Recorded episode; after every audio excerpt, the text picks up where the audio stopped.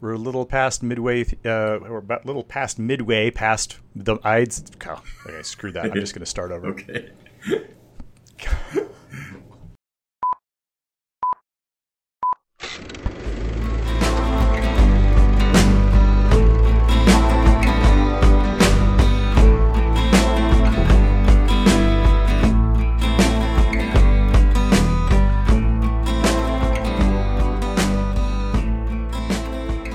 Hello and welcome to the Utah Film Pod. My name is Josh Terry. I am joined by Mark LaRocco. Mark, welcome to the podcast.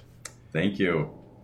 You bet. And we are just past the Ides of March, though I kind of felt like it should be a little warmer now. But we're not going to talk about the weather. Right. We've got other things to talk about. There's lots, there's lots of good stuff happening. Yeah. Um, so this is this is episode 53. You know what that reminds me of? Um, From Here to Eternity, which came out in 1953. Oh, that is a very movie appropriate reference right off the cuff. We did not plan that. That's great. But no, I was thinking of something that was completely not movie related. Okay. Uh, the I was thinking, I, I was going to say Mark, Try again, try Mark, again. Mark Eaton's jersey number. Yep. Oh, really? there you go. Okay. That's what I was thinking. Number 53, Big Mark, seven foot four, Yeah. and not a skinny dude either. We we Yeah. we are truly from the same era because Yep. we have so many of the similar jazz related memories, but then with Uh-huh. movies, we so many of the movies we end up talking about are those 80s, 90s, you know, uh, our coming of age movies, I guess. Um, but yeah. Yes. Yeah, Mark Very true. Big Very Mark. true. I, I really liked him. Yeah. He seemed like Did you ever meet him? guy. I've never met him. I I kind of met him. I I've met several of the jazz players. I met Karl Malone in a McDonald's Playland. Oh. um, which is another story. But but so I'm actually going somewhere with this. This is going to be the world's worst segue. okay, let's hear it. Um, because I kind of sort of I, I don't I can't remember if I met I don't remember having a, an insightful deep conversation with Mr. Eaton. May he rest in peace. I think he died a couple years ago. Yeah. Um, but I did photograph him at a celebrity ski event. Yeah, which is kind of a random thing. Um, and so I took pictures of him skiing. And you know who else was at this skiing event? John Stockton. No. Oh, Rick Majerus. Now think now think movies. Oh, okay. Um, Jon Heder. Nope. A little more current. Austin Butler. Austin Butler. No. no, go ahead. It was not me. Austin Butler. It was it was not Jon Heder. It was Zachary Levi. Oh, there we go. Yeah, I get this was this was yeah. So this was a an event. For, I think it was Operation Smile, and a friend of mine was doing some press coverage for it, and he asked me to come along and take some pictures. So I I took pictures of Mark Eaton and Zachary Levi, a variety of Olympic level skiers because we had some like some real like the real deal skiers there too, um, and John Ritter's son was there. I'm trying to remember his name. Oh, Uh, very very nice guy. is he an actor? But uh, an actor as yes. well. I've seen him Yeah. in uh, like Parenthood, and he's been in a lot of stuff. Um, Jason, I think it's Jason. is that right? Yeah. Okay. Yeah. Anyway, you can confirm or deny. Anyway, so yeah, so Zachary Levi was also at this, and so we're going from episode 53 to Mark Eaton number 53 to Mark Eaton is at the Operation Smile event to Zachary Levi is at the Operation Smile event to I'm going to give you my Shazam review because Zachary Levi is in it. Very good. Terrible segue. I worked hard and it, you know, wasn't really worth the payoff. I don't Really think it was actually a bad segue because you you related a story to where you saw an actor years ago who was the main actor in a movie that you're Yes. about to review. So go ahead. True.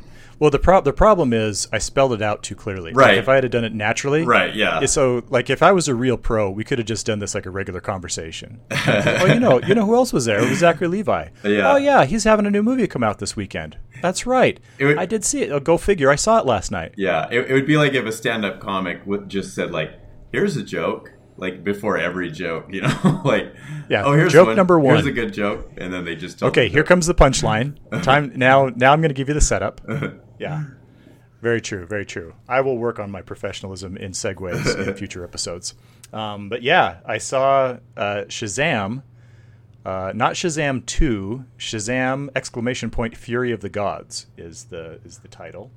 Um, it is the second Shazam movie. The first one was way back in 2019, which was uh, four years ago, and it feels like about 40 at this point in time. The, Um, the before times. That's right. That's right. Now you said you have not seen the original Shazam. I have not. No. Now you say we're from the same era. Do you remember the TV show?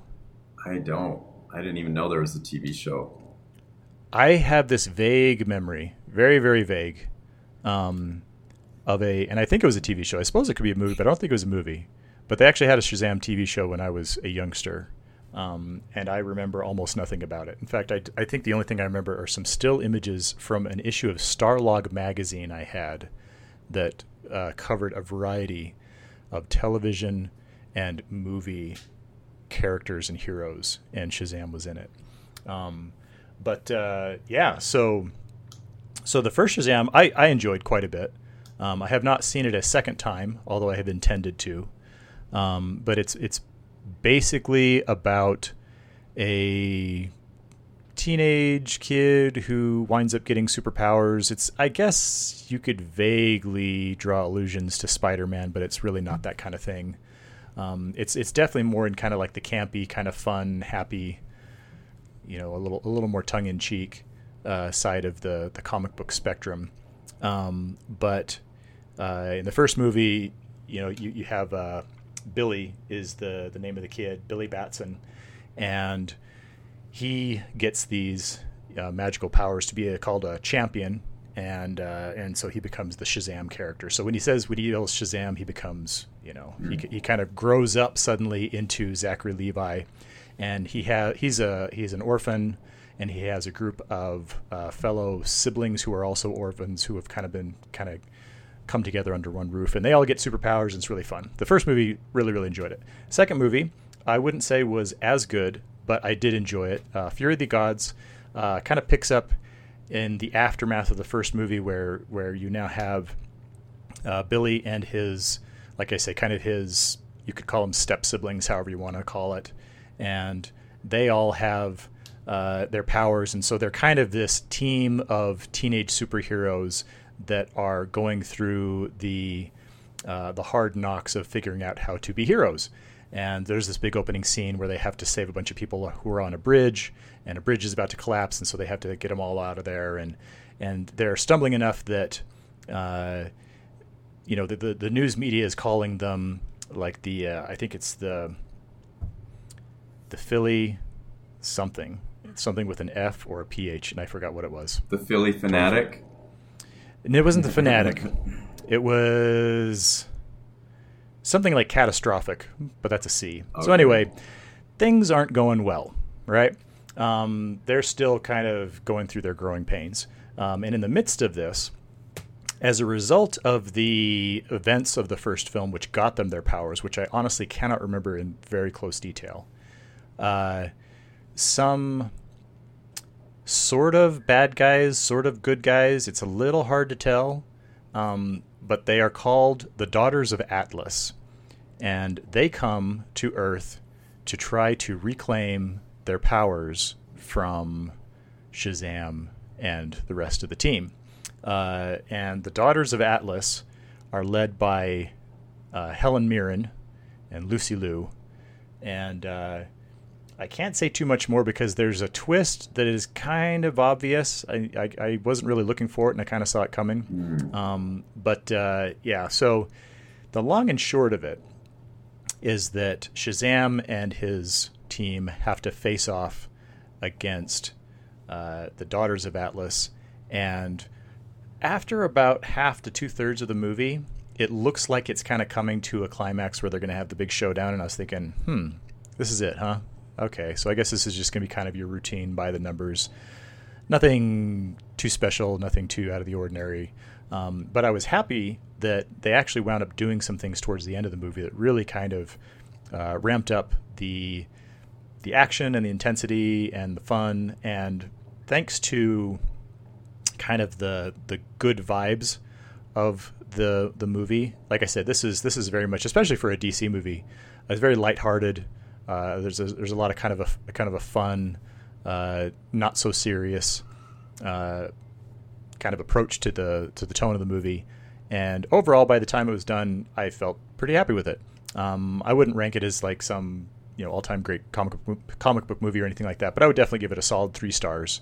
And uh, I think that uh, people would like it. Um, it is a def- definitely a PG thirteen. There's some vulgar dialogue, um, and then just kind of other than that, it's kind of your standard comic book mayhem. Mm-hmm. Uh, no real sex or violence. I mean, this is this is one of those ones. Honestly, other than a little bit of, like I say, kind of some vulgar dialogue, this is practically one that I think is more at the PG end of Yeah. the spectrum.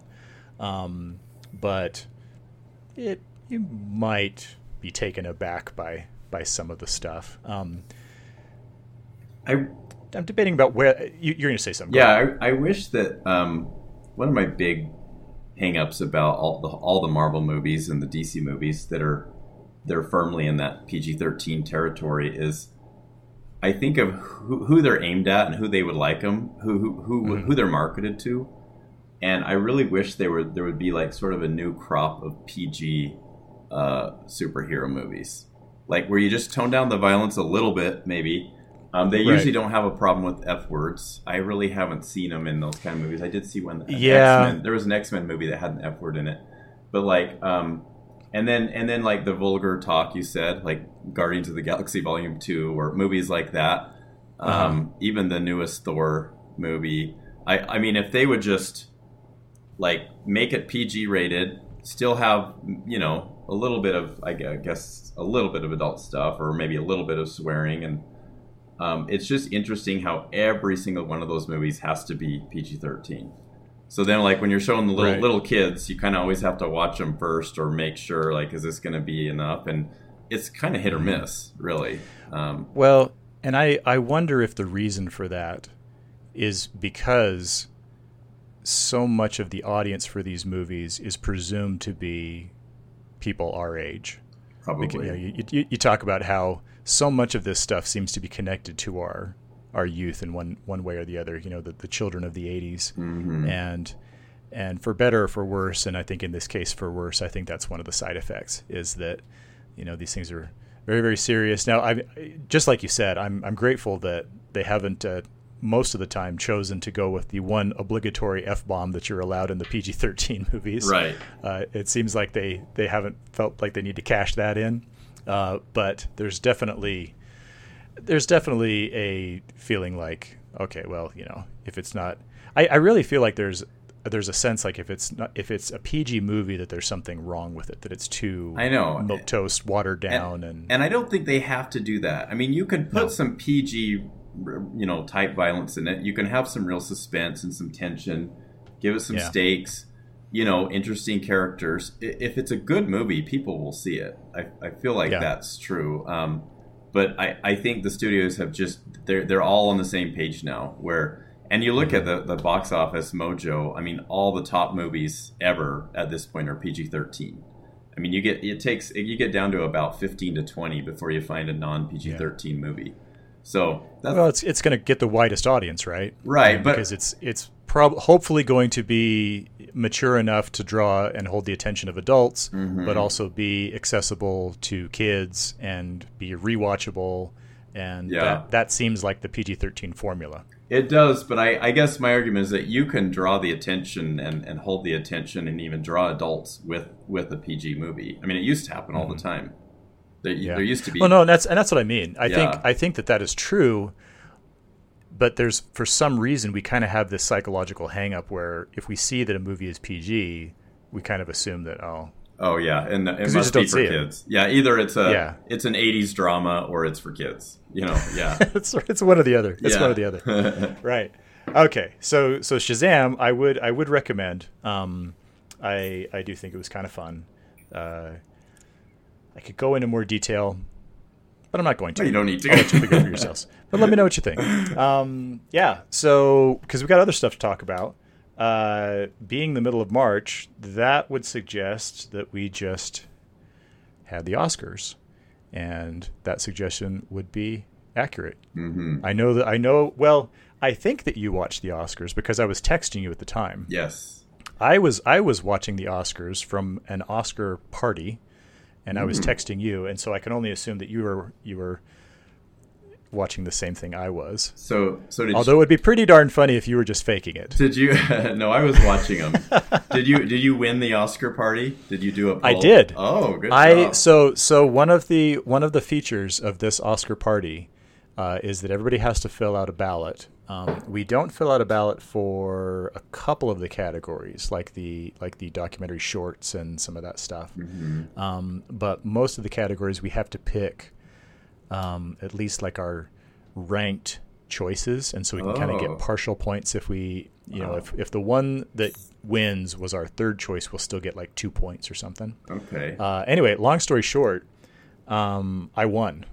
Like the first, Nice. I think this was the first time I went outright, but I think I might have cheated or kind of cheated. Yeah, because, and this is my tradition every time I do this, uh, because all I know going into the Oscars is that the movies I like are not going to win that's and the, the people like that's that's really all I feel confident in is that if I actually filled out the ballot based on what I wanted, I know that I would win nothing. right. Um, and so because I want to win, I just go and look up the Vegas odds mm-hmm. on the Oscars, and I just mark everything accordingly. Yeah. And by doing that, now now this is not the first time I've done this. I've done this for years, but this was the first time that I just won outright. Yeah. And so, so the good people of Las Vegas really came through this year on their odds making abilities because their choices led me to the Christensen family Oscar party,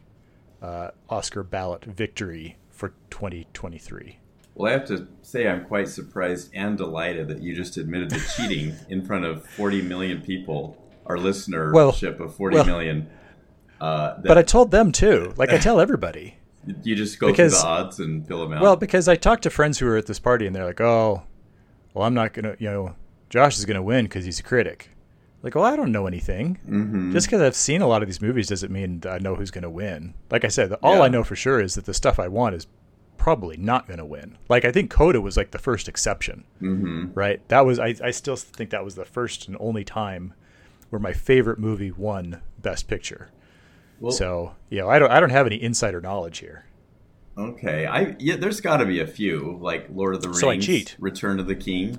Yeah, like that that's that would be the other one that I would go to. I can't remember what else came out that year, um, so I honestly don't know if it was my favorite movie or not. But I know that it is one of my favorite franchises and series, and yeah. is the capstone of that one. And so that That that might that might be the first. that was the year of uh, like Mystic River and Lost in Translation.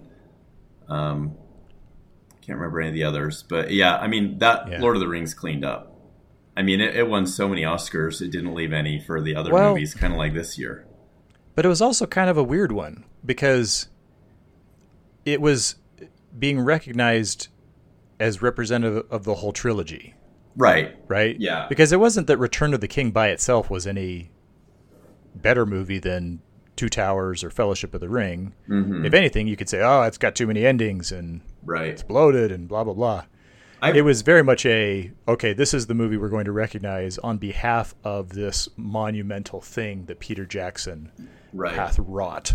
I think I did probably like it the best because I remember Yeah. I was not prepared when I was in the theater watching the first one and it ended on a on nothing on a cliffhanger. Just like Sam and Frodo talking and and then like going over the mountain and like, oh, and they had already separated, you know, from the other the other group. Yeah. And so and I hadn't at that point I hadn't read the books. I didn't read them until 7 or 8 years ago. Oh, okay. But I um but it was a great movie. I mean it's a fantastic movie. It's another one of those I Mm. can't wait to show the kids. But the but at the ending is like, hey, we're not done kind of an ending. Um, I do agree with you though, and I've I've heard that that it was really a reward for the trilogy. Like when Peter Jackson won, it won best song, it won uh, you know, best picture. It won like 11 Oscars. It just won almost Yeah. everything. And so um it was sort of like rewarding Peter Jackson for all the years Best he Viggo. put in. Best what? Ego? Best Viggo, Oh, best Viggo. Yeah. and probably best ego too. Well, it didn't win, and actually, I don't think it was nominated for any acting nomination, uh, which is really unusual for that many Oscars. I don't think it even had any Yeah. nominations. It might it might have had one because I think I know Ian McKellen was nominated in the in the first Lord of the Rings movie. Um, Okay. But anyway, this year there was a movie that Yeah. cleaned up. Let's let's let's bring it up twenty years. Yeah. Let's talk about because that yeah. Let's talk about this year. We got the uh, the the uh, the 2023 Oscars covering the 2022 movie calendar year. Um, I took some notes. Uh, well, I wrote some doubts, notes down. Like I was I was at the party, and so I was I was shooting the bull. So so it's very possible that I missed a lot of really key moments, and so I'm hoping that you can fill in these gaps for me. Um, as I was as I was eating uh, various hors d'oeuvres and desserts. Um, but uh, where do you want to start? I mean, Well, we, wh- I mean, why the, the- the basic takeaway is that everything, everywhere, all at once, kind of one everything, everywhere yeah. over the course of four hours. Well, what do you? Um, I mean, maybe just quickly, what do you think of the telecast? Is there something they can do to improve it? Do you like the way it goes? Because I used to watch the whole thing, and I I did watch the whole thing this this time. The Yeah. last couple of years, I've I've watched maybe two thirds of it or or half of it. You know, um, and it's it can get long. It's gone past four hours in in other ceremonies. Right. Um, do you? I I mean, I don't know. Jimmy Kimmel was the host. Uh, yeah. he was a little edgier than I expected. I thought it would be kind of softer edged, you know, to to like contrast uh, controversy from the past, such as like Right. Gervais and stuff. He uh, he had some pretty biting jokes about people who weren't there, such as Tom Cruise and I was that well. That was one of the first things I noted. James Cameron. that- yeah, yeah. That all of the the meanest digs were reserved for the two guys that weren't there. Yeah. Like he said, I can't remember exactly what he said about Cameron, but but there was some. He took some shots at James Cameron. yeah, Uh, and then, and then he, he was talking about Tom Cruise, and the only thing I have written down is L. Ron Hubba Hubba. yeah, yeah. It was a little bit of a Scientology joke.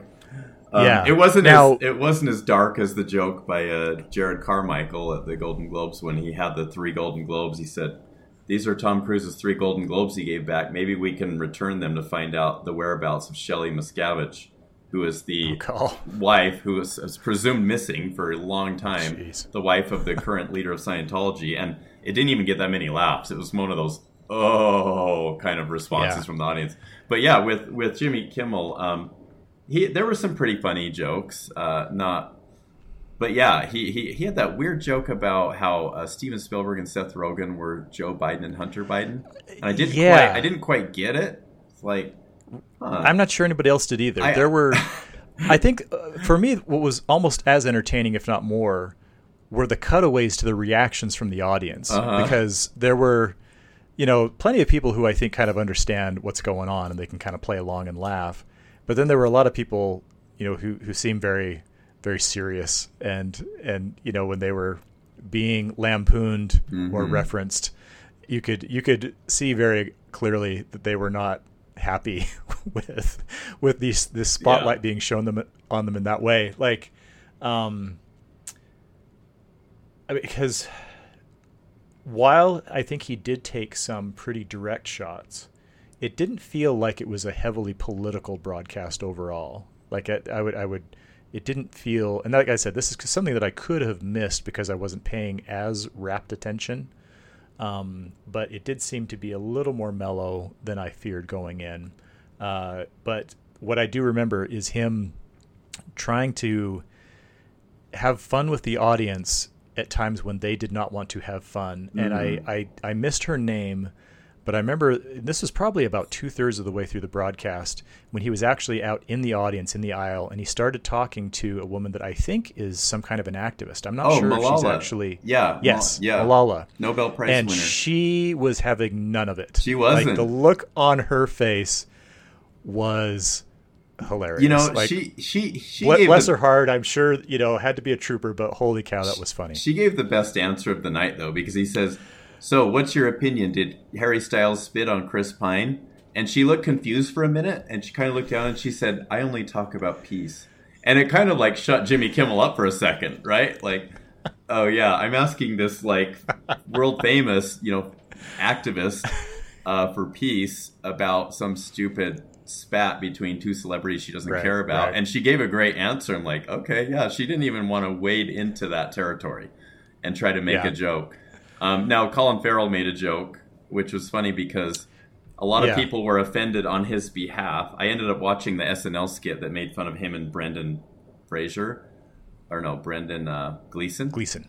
and Yeah. it was like pretty funny. It was like how their their their accent is so Irish. They're speaking Gaelic. You can't understand a word that they're Oh, saying. that's right. And then the, and then they're drunk. There's a stereotype about them being drunk Irish, and people were mad because first of all, it's a it's a Irish stereotype, and second of all, Colin Farrell is famously um, he's he's sober. He's been sober for like 15 years or something.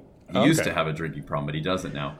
But he didn't seem to mind. He's the one that told the whole audience to go check out SNL to find out, you know, the answer to Oh, Jimmy cool. Kimmel's question. But, but yeah, I, I mean, did you notice who, I guess, proverbially speaking, Jimmy Kimmel slapped the most in his opening Well, monologue? I noticed. I can't remember if it was in the opening monologue or not, but I didn't he take a couple shots at Matt Damon? Because No, I know that they kind of have Will a long-standing. Smith. It was Will Smith. Oh Smith. right. Oh sure, he sure, He made sure. lots of Yeah. jokes without ever naming him. I noticed that was like that must have been a deliberate thing in, in all of the setup and the and the payoff of the jokes. He never used the word Will Smith, but everyone Yeah. knew who he was talking about each time. He, he talked Yeah. about how he has the security and you're going to have to get past Right. Michelle Yeoh and Steven Spielberg, Fabelman, you know, like he's a superhero and uh, Uh huh. Andrew Gar- uh, Spider Man, you know, and he gave that weird look to the camera. So I, I like some of that stuff. I, I guess it was good for them to address it because everybody, that was the biggest story from last year, for better, or for worse. I guess for worse, Sure. in terms of the Oscar telecast. That was the biggest story, and he he had a lot of jokes about it. I mean, it was Yeah. it was a good three three minute bit on on Will Mm-hmm. Smith. You know, um, yeah, I thought it was fine. Um, not my favorite host, but he's definitely no. He's not like No. Anne Hathaway and James Franco, or you know, not one of these people that doesn't know how to be a host of an award show. Sure. Well, and and then so much better. I mean, anything is going to feel like a recovery after a couple of years ago when everybody was separated at some random dining room tables, and it felt like there was about one tenth of the mm-hmm. you know the usual crowd there, and Yeah, so yeah, yeah. I mean, I I I can't say that I have high standards for the thing because it's just I'm I'm as annoyed by it as I am entertained by it yeah, um, but I would, I guess I would give Kimmel a solid B, hmm maybe a you know maybe a B minus if I'm being really critical, but I don't think I care enough to be that critical. The other thing too, uh, that's about what I would say was the. I like to to learn about the movies, to look at the history of the movies. I love montages. I don't mind if.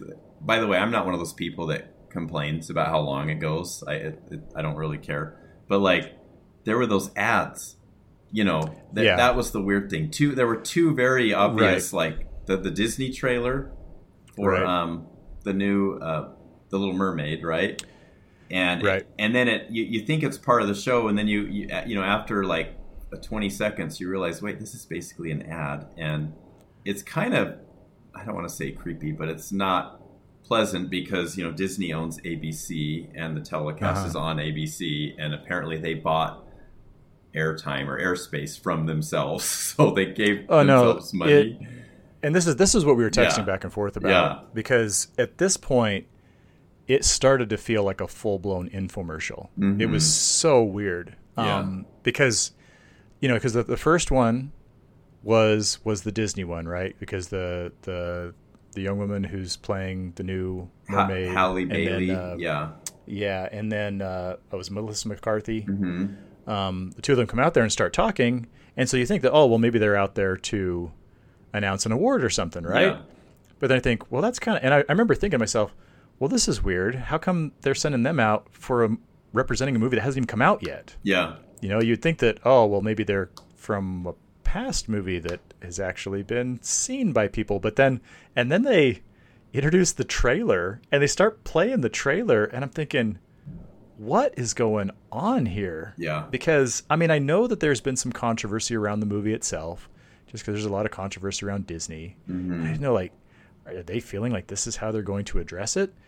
But then they just kind of go on with things, and then after the trailer, it goes on with some more commercials, and then, and then a few minutes later, they had uh, Warner Brothers, who I guess had a hundredth anniversary, and I guess Disney had some kind of a hundredth anniversary as well, which is part of the justification Mm-hmm. here.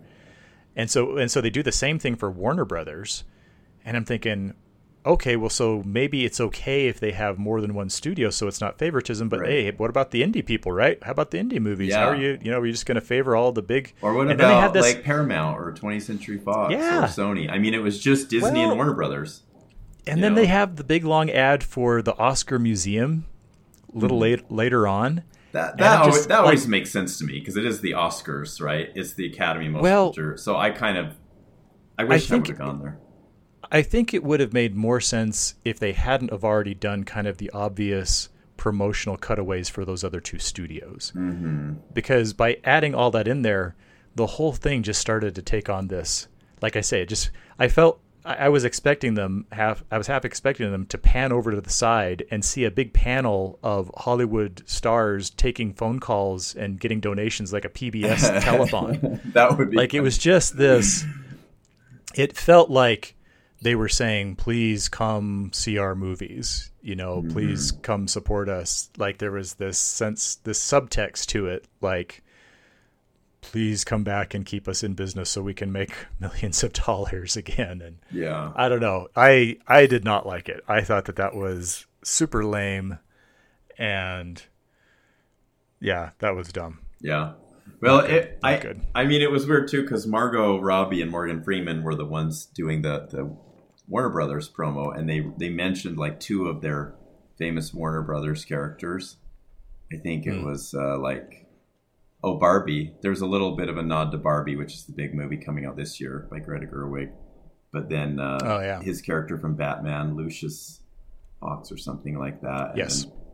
Harley Quinn, and so yeah, and that was another one that I didn't quite understand what was happening at first. I'm sure we're all like, "Oh, what's happening?" And then, but then you get to see a little movie montage, which I like. So I, I guess I don't think of it as an ad; as just another excuse to sh- to show a movie, you know, montage of scenes from famous movies. yeah I wish they would show more of that in the obit section too, or in the um, the uh, in memoriam section. yeah you know? that that went by fast It went by fast, Like, and a lot of times they you don't get anything. You just get a face and a year, you know, Right. birth year, death year. It's like, I, but but then and then there's always a lot of people they leave out, but they tell you to go to a website and you can see who they left out. But yeah, Well, the best the best part of the in memoriam this year was John Travolta's introduction. Oh, because yeah. he was so so obviously moved, and- emotional. Yeah, And see, here's here's my total distortion of reality because when he goes up there and started talking, I thought, oh, these it's because his wife just died, and she died like three years ago or something. yeah,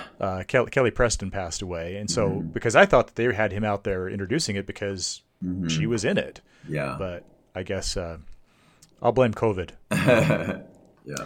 but yeah, so that that I thought was really kind of sweet because there was there was some real sincerity there, and that's that's one of the things I really did like about this broadcast is it it sem- it seemed like there were several people who won awards who really genuinely seemed moved. Yeah. Um, I mean, every, I think everybody is is most mostly going to remember uh, Hai Kwan, yeah. um, Kiwi Kwan. who uh, Ki, is it is it Ki? I, I think it's Uh, Ki. Yeah. anyway, uh, you know, I'm, I'm, hopefully he'll forgive me. Um, he seems like a pretty nice guy because he, you know, we all knew him as, as Short Round in Indiana Jones: and The Temple of Doom and Data and Goonies, and and he won Best Supporting Actor for Everything Everywhere All at Once. Yeah. and just couldn't be more adorable on stage. I mean, he's a grown man and just I know. beside himself, and so happy and so talks about the American dream and he's emotional. And Yeah. e- even Ariana DeBose started crying when she was announcing his name. oh, right, right, I, I, yeah, I loved it. I mean, I was like, I'm fine with it, even though I don't. I mean, it's funny. I, I'm okay with a lot of these awards, even though I don't think they went to the Mhm. deserving recipients. Um, I, you know, he wouldn't have had my vote for the winner, but I think a lot of people vote just because they want to see the speech. Some people do that. I mean, he's been killing it on the award circuit all year. He's just been like everyone loves him, And so, and and every, and apparently, all the Oscar voters just loved that movie. They wanted to give it all the awards possible. Even Jamie Lee Curtis, who that one was considered a little bit of an upset. Uh, it was it was an upset, but it was another one that I thought was really sincere. Yeah, you know, when kind of because I guess both her parents have passed on, and they yeah just, uh, they were in movies. Janet yeah. Leigh, Tony Curtis, and Janet Leigh. Mm-hmm. Yeah, yeah. So that that was that was something I did I did genuinely, you know, got got through my cynical exterior uh-huh. and and touched my heart a little bit, just a little bit, not much, but a little bit. Um, and then uh, what else was there? Oh, well, and then you know when Brendan Fraser won, he he just seemed on the verge of breaking up from the moment he got up there. That uh, the poor guy and even Michelle Yeoh, you know, they all. Mm-hmm. It's nice. It's it's nice when. You know, there's I, I guess there is. There's enough to dislike about the Oscars in terms of kind of its seriousness and pretension and all that kind of thing that the sincerity like that really kind of cuts through mm-hmm. and and that made it that made it fun. Yeah. Um, yeah. So let's see. I'm looking at my other notes here. Well, I um, I have a quick note. Oh yeah, movies no, go ahead, we go haven't ahead. mentioned. So because everything everywhere all at once and all quiet on the western front, the two big movies with the long titles won a combined 11 Oscars. Okay. There were four movies that were all huge award winners in other other venues that were big movies all year long that were completely shut out. And I, I counted because I was so curious to, to see the number. So Tar, Elvis, Banshees of Inisherin, and The Fabelmans had 30 Oscar nominations, and they won Oh, wow. zero, a combined zero. Like Yep. normally you don't see that. I mean, if you've got that many big movies, normally there's at least two or three or four spread out, you know. Mhm. But they didn't win any, and that was amazing. That Um, that is interesting. I would be totally fine with that if the movies that won were that much more superior. hmm But I don't think that was the case this year. I think this was a pretty even field. I thought that there were some good movies, but I don't think that the ratio of the awards is representative of the disparity in quality hmm of those movies. If that makes sense. Yeah, I understand that. I mean, I my vote would have been Top Gun Maverick, and that was just not going to win. It won one Oscar. Um, but, Yeah. but then Banshees would have been second, so I would have Mhm. actually picked Martin McDonagh as the best director um, because Kosinski wasn't nominated. So a lot, yeah, I'm I'm with you. A lot of my picks that I would have preferred to see won, hardly any of them won. Um, Yeah. In some of the lesser categories, they did. I did end up watching The Boy, the Mole, the Fox, and the Horse um, Okay. on Apple TV, and it is a really sweet, charming, uh, animated, like 34 minute animated film that is just a very patient, uh, kind of aimed at kids with really nice messages for kids. Um, good. And I, I don't know. I don't usually watch those. Like I, this, those, those categories I see, I'm like, oh, I haven't seen any of these, you know. But I did end up Yeah. watching it, and I kind of want to show it to the kids to see what they think because it just has some really great lines. Like, you know, like when you say, "I'm glad we're all here," it's just another way, way of saying I love you all, and um, you know, kindness is more important than everything. It quietly exists beyond everything, and has it has like a, a, a cool little story about a boy trying to get back home, and then he meets a mo- mole who sort of helps him, and then a fox, and then a horse, and um, the animation is almost like a painting. Uh, really cool animation, but um, yeah, No, when I've when I've taken the time to watch the animated shorts, they they're they really are worth it. Yeah, you never They're- regret they're it. Fantastic. There's and they're the short. the quality. Oh yeah. Well, and so on on that note, here's another segue.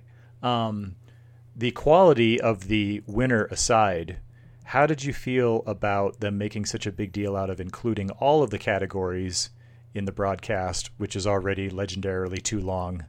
Um, I, I because I'm guessing that they were doing it because they wanted to do it, not Yeah. because they thought the audience actually wanted it. Well, The, I the TV viewing audience. That I is. don't. Well, here's the thing: the movie, the movie community wants it, and they actually get angry when it's not included. The TV Mm-hmm. people, the TV viewers, and even the TV producers, they hate it. Right. They don't like it. So in this this year, I guess the movie people won, and I, I, I again, I'm I'm okay with it. I like it. Um, I did like the idea when when two you know two presenters would come up and give two Oscars out, so you wouldn't have to have people sit down, come back up, make a big deal. Like they Right, did that with the right. acting ones. Um, but I but again, I like it when they teach us something about movies. You know, like um, Creed, uh, the two Creed actors did about best cinematography. They talked about Spike Lee, some one of one of Spike Lee's shots that he's actually used in a few of his movies, like BlacKkKlansman and, and Malcolm X. And then they talked about uh, Gregg Toland, I think, putting the in Citizen Kane, putting the camera below the floor Right. to get that Right. that low angle. Um, and I, it was uh, he directed Creed. What's his name? Oh, Michael B. Jordan. He directed Creed three Yeah. and he was with Jonathan Majors, and that was kind of cool.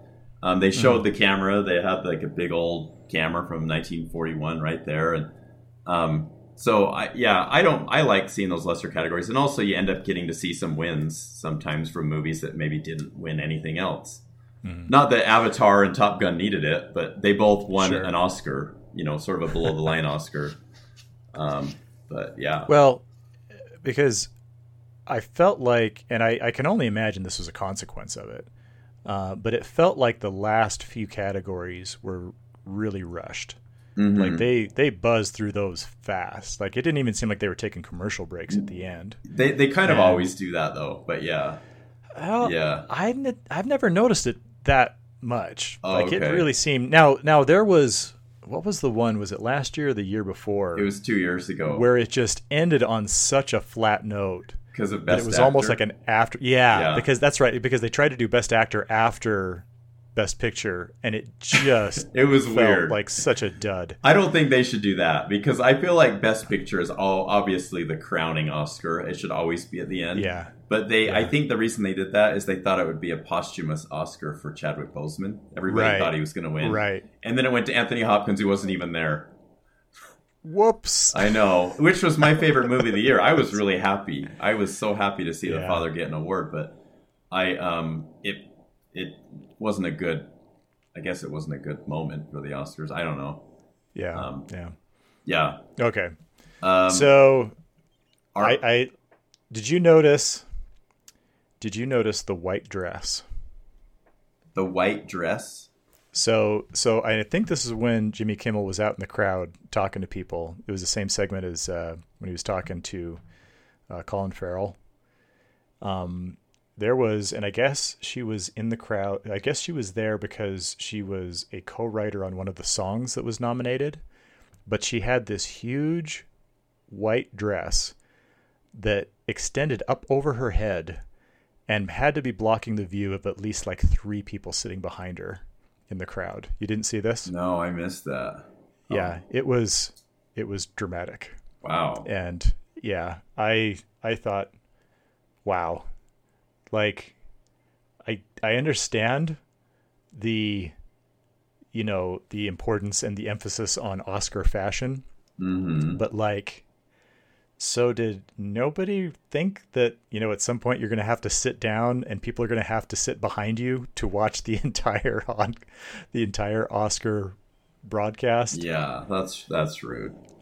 Yeah it was uh interesting. It was just kind of one of those you kind of notice in the background and go whoa wait a minute. What the uh-huh.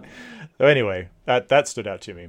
Uh what else was there? Oh and i guess uh um you said it's Ki Kwan Ki- kiwi kwan i thought or maybe it's kiwi kwan Ki Kwan Ke Huy Quan yeah um, because and I didn't even realize this at the time, but he was able to have an on-stage reunion with Harrison Ford when they went up for Best Picture. yeah I think that was uh, that was kind of cool.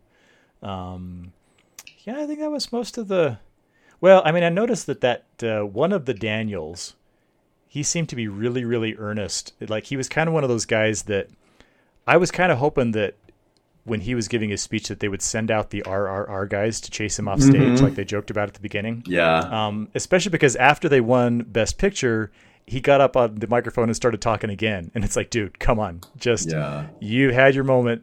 Step aside. We need to get on with things. Mhm. Um, so that that was kind of annoying. Um, but uh, you know, I, I do have to say that uh, there is there is something satisfying about having the guys who made a movie about a flatulent corpse, played by Daniel Radcliffe, have now won a Best Picture Oscar. It is pretty amazing, and not just that, but they won.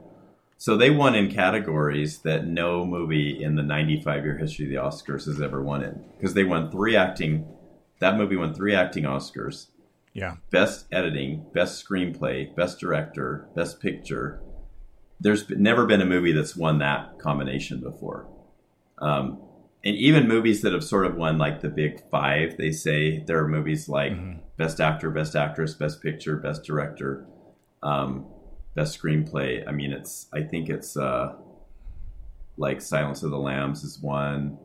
Mm-hmm. I want to say One Flew with Cuckoo's Nest. It happened one night. Now, the only reason this didn't get Best Actor is it wasn't eligible, even though I kind of think that Ke Huy Quan had a lot of screen time. I, I didn't hmm. feel like it was really supporting actor type role. Um, but yeah, it wasn't nominated for Best Actor. Right, right. Um, so okay, so here's here's a put you on the spot question. Okay. Because I'm I'm looking over these notes. I'm thinking about everything we've been talking about. I'm thinking back over what I saw the other night. And I'm going to ask you: five, ten years from now, if somebody asks you, "What do you remember about the 2023 Oscars. And once once you understand that they're talking about the Everything Everywhere All at Once Oscars, mm-hmm. because if somebody just throws out the year, it's going to take me a minute. I'm not going to remember. Yeah. Like last year, obviously it's going to be the Will Smith punch um, or slap or whatever it was. What are you going to remember about this year's Oscars? I think Cocaine Bear is going to be one okay. of them. That was the Elizabeth Banks one with the weird yeah, bear yeah, outfit right. and the jokes, and uh-huh. she didn't have a voice. Looks like she was sick or something. That that was a weird kind of memorable moment for me. I don't know. It's not an all timer, but that was that was something that's kind of in my brain. Mm-hmm. Um, I think uh, I like the RRR performance. I always like the songs, even though some people complain about them. Um, and one reason I'm actually okay with it winning is because it's part of the movie. So many of those songs are end credit songs, and oh, that's yeah. actually part of the movie. And they even they're did the dance tacked on. Yeah, they're tacked on, even though they're great songs. I mean, I do feel like that wasn't the best song. You know, like I mean, that one that they did at the very beginning that Diane Warren wrote was amazing. I'd never even heard it until the Oscars. The one called mm. Applause, and then the Lady Gaga one I like from Top Gun. Um, there I do think they're better songs, the Rihanna one. But um, I don't know. What's your big memory? What would you think in five or ten years would st- stick out? I mean, right now, I think the most meaningful thing is going to be the supporting actor award. Yeah. for Quan. That's probably but, right. But all of them but, are new new winners. They're all new nominees, new winners. You know, and yeah, but no, Brennan, but but but it's it's the significance of him being a child actor in some very celebrated films and coming back as yeah. an adult.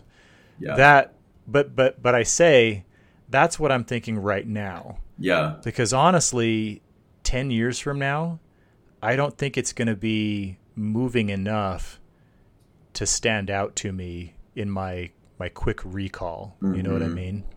Um in a lot of ways, like it wasn't a bad Oscars, but I think long term it's going to be kind of a shrug your shoulders Oscars. I I don't think that people are going to. I mean, I think people will remember that Everything Everywhere All at Once won a lot of awards, mm-hmm. but I don't think they're going to remember it as oh yeah, it's because there was that awesome movie Everything Everywhere All at Once that won everything. Yeah, because I still don't think that there's really justification for it being that dominant. Do you, and so yeah, I mean, I don't know if I don't think it's going to be like a Crash versus Brokeback Mountain or some or or Pulp Fiction versus Forrest Gump where somebody was robbed. Yeah. I just I just don't know that there's going to be a whole lot that people are going to remember long term about this one. I think so too. Although with those two examples you gave, I know everybody thinks that there was ro- a, a, robbery, but I, I am in the minority there. I, I like Forrest Gump over Pulp Fiction, and I like I like Crash. I have that movie. I, yeah. I, I, that really worked for me. But but yeah, I don't I don't think. But Here's a question I have for you because it's it's such Please. an unusual choice. It really is. Like everything ever okay. all at once does not seem to me like a prestige picture, like an Oscar winner. And yeah, do you think this is an anomaly or a trend? Are we going to see more um, just strange, odd choices in this category? Or is this going to be like, hey, remember the everything year, everything ever all at yeah, once year, and we're yeah. going to go back to like, you know, period pieces and dramas by 50 year old filmmakers that have already been nominated three times? Here's, you know, here's my hot take, which uh, I, am not legally legally tied to, right? Um, I think that this is going to be more of a trend, but I think it's going to be an unintentional trend. I think it's going to be more of a circumstantial trend. And what I mean by that is that I don't get the sense that people are going to be going out of their way to find odd choices or unique movies to celebrate and to, you know, decorate. I think that because of the way that the landscape is changing um, because of streaming, mm-hmm. because of COVID, because generations are passing. I think that the kind of prestige movies that we have traditionally seen emerge at the end and battle it out for victory I think that that's going to slowly go away, or maybe not so slowly, mm-hmm. because again, I thought that Everything Everywhere All at Once was a good movie, but it didn't strike me as the best of a heated competition. Right. It seemed like a good movie amid other good movies, and we can't really expect the one we really wanted to win, Top Gun. And so we got this. And just because last year, I mean, Coda, my favorite movie of the year, and I never would have expected that to win the Best Picture Oscar. That's true. I mean, it was a smaller and, smaller picture in a lot of ways. It, it right. wasn't a not a famous and director. So, yeah, yeah. So I think I think that just the way that things are just kind of a lot more scattered and disjointed and and random. Um, I think that those circumstances are going to lead to more selections and victories for those kind of movies. Mm-hmm. And and not not because people are consciously saying, "Oh, well, this is the movie we usually give the award to. I'm going to go this way instead." You know what I mean? Yeah, I think that um, for this year, its uniqueness, its originality, its multiversal storytelling, combined with the fact that it actually is, uh, in a way, just sort of a, a kind of intergenerational family drama. Mm-hmm. I think that worked for it in every way you could imagine. Like yeah. that that it, it, had a little something for everybody for voters enough to where they were like, I want to reward this movie instead of like you know Spielberg's forty million dollar therapy session or which is what he's called it. He, he's he's even referred yeah. to the Fabelmans as that or um you know, like the Banshees. And, and, I know that there's a certain amount with, you remember the Oscar So White campaign hashtag from about five years ago, six yeah, years ago. Sure. There's a certain amount of like they always want to make sure like there's diversity that's rewarded, and there's an Asian mm-hmm. cast, and there's a there, there, was kind of there was a, a lesbian you know subplot in everything mm-hmm. all at once. Um, there's certain things in there that you just would not have seen in a movie, even just maybe five, ten years ago. At least like a mainstream, you know, award circuit film. And so I, I think it's uh, it was just one of those moment movies because I, I do think that there's going to be a there's we're going to look back and I, I'm already looking back and I'm saying like Cate Blanchett should have won Best Actress. Like she was amazing oh, yeah. in Tar. I mean it, but it's cool that Michelle Yeoh won. I, I am happy for her. It's awesome. You know she's yeah. she's had a great career. You know Crouching Tiger and Crazy Rich Asians and all kinds of other movies that are a little bit lesser known. But eh, I don't know. And you know Best Picture, it, it definitely wasn't my vote, and not that I had a vote, by the way. I'm not a member of the Academy, in case anyone out there is wondering. Um, but you know, sometimes well, doesn't it doesn't it seem like this is kind of indicative of our lack of shared experiences? Yeah, you know? it, it kind I of mean, is. Uh, not not that that explains all of it, but I do think that that, that is what we're seeing more and more with movies in the same way that I mean the the thing I keep going back to is music, right? Mhm. Because when I could start buying one song at a time instead of having to buy an entire CD, that like totally changed the way that I consume music and the way that I remembered bands and you know and all this kind of stuff. Oh and, yeah. and it also seemed at the same time that that kind of marked a separation between well, growing up we all listened to this one radio station and you could get heavy metal and you could get pop and you could get a dance song and you could get an adult contemporary song it would all be played on the same station because it was all pop top 40 hmm now everything is so fragmented that you barely even know what's going on outside of your own little wheelhouse. It's true. and i it feels like movies are becoming more and more that you know with the exception of these big franchises and that's probably why they keep making this stuff is because that's the only thing they feel is going to have any kind of a crossover appeal which is another episode we've talked about doing. Yeah, Right, these so- these tentpole movies are they're the ones that everybody talks about um, because yeah they, they get out they get into 4300 theaters and they make a lot of money and even when they fail they make a decent amount of money. Like ant-man the new ant-man movie is not doing as well as they thought but it's still like the number one movie of the year so far you know? Um, but it's but yeah I, I it's a, it's a weird thing. And it's it, it's hard to find a trend you know? Like you said coda it's quite a different movie from this movie.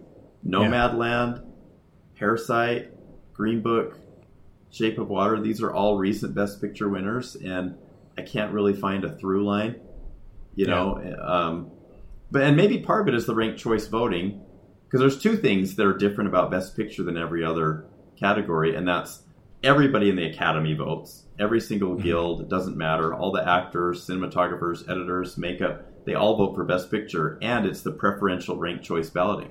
So this might have been like number two on lots of ballots like Yeah. everything ever all at once. Maybe it wasn't the favorite movie. Maybe it was number two but i kind of get the feeling it was the favorite among a lot of people since it won so many like acting oscars and other things. Like you know i don't know it did win best uh, original screenplay but best adapted screenplay went to women talking which was kind of an underdog movie that didn't have very many nominations i think it had like maybe three but Yeah. um, yeah yeah um, anyway I did. I did end up seeing that, by the way, about a week ago. Oh, yeah? yeah. They showed it. They did a special release of it on. I think it was Amazon Prime for a few days right before the Oscars, which was kind of nice. Like they they let you stream it for like four or five days before, so we watched it. And it's very talky. It's kind of like a play.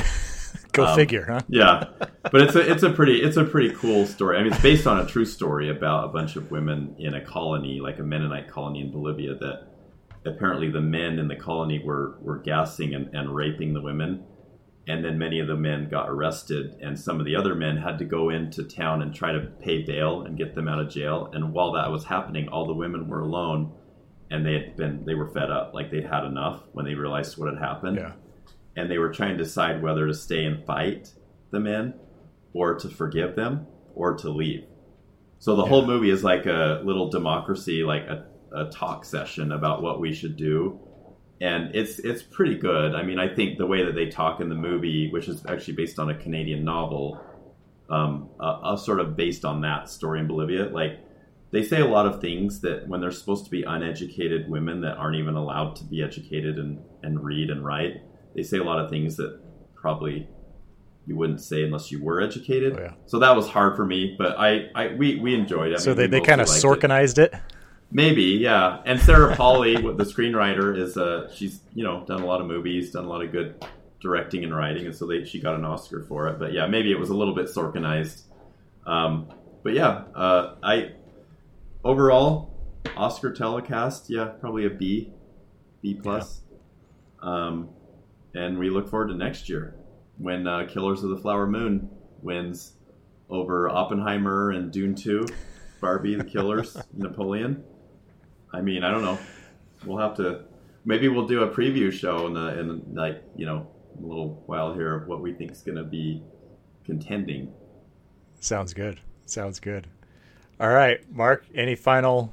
I mean, I guess you just to kind of give your final thoughts. There. Yeah, I gave some final thoughts. There you go. Anything? Anything else you'd like to comment on? Um, yeah, go go go. You you have a half an hour in your life, people. Go go see the boy, the mole, the fox, and the horse on Apple TV. It's a There we go. movie. There we go.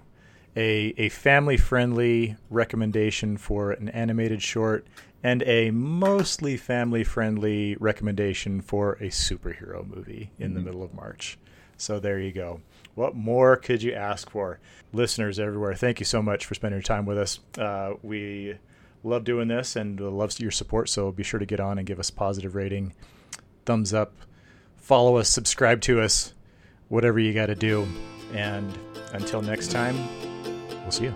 All right.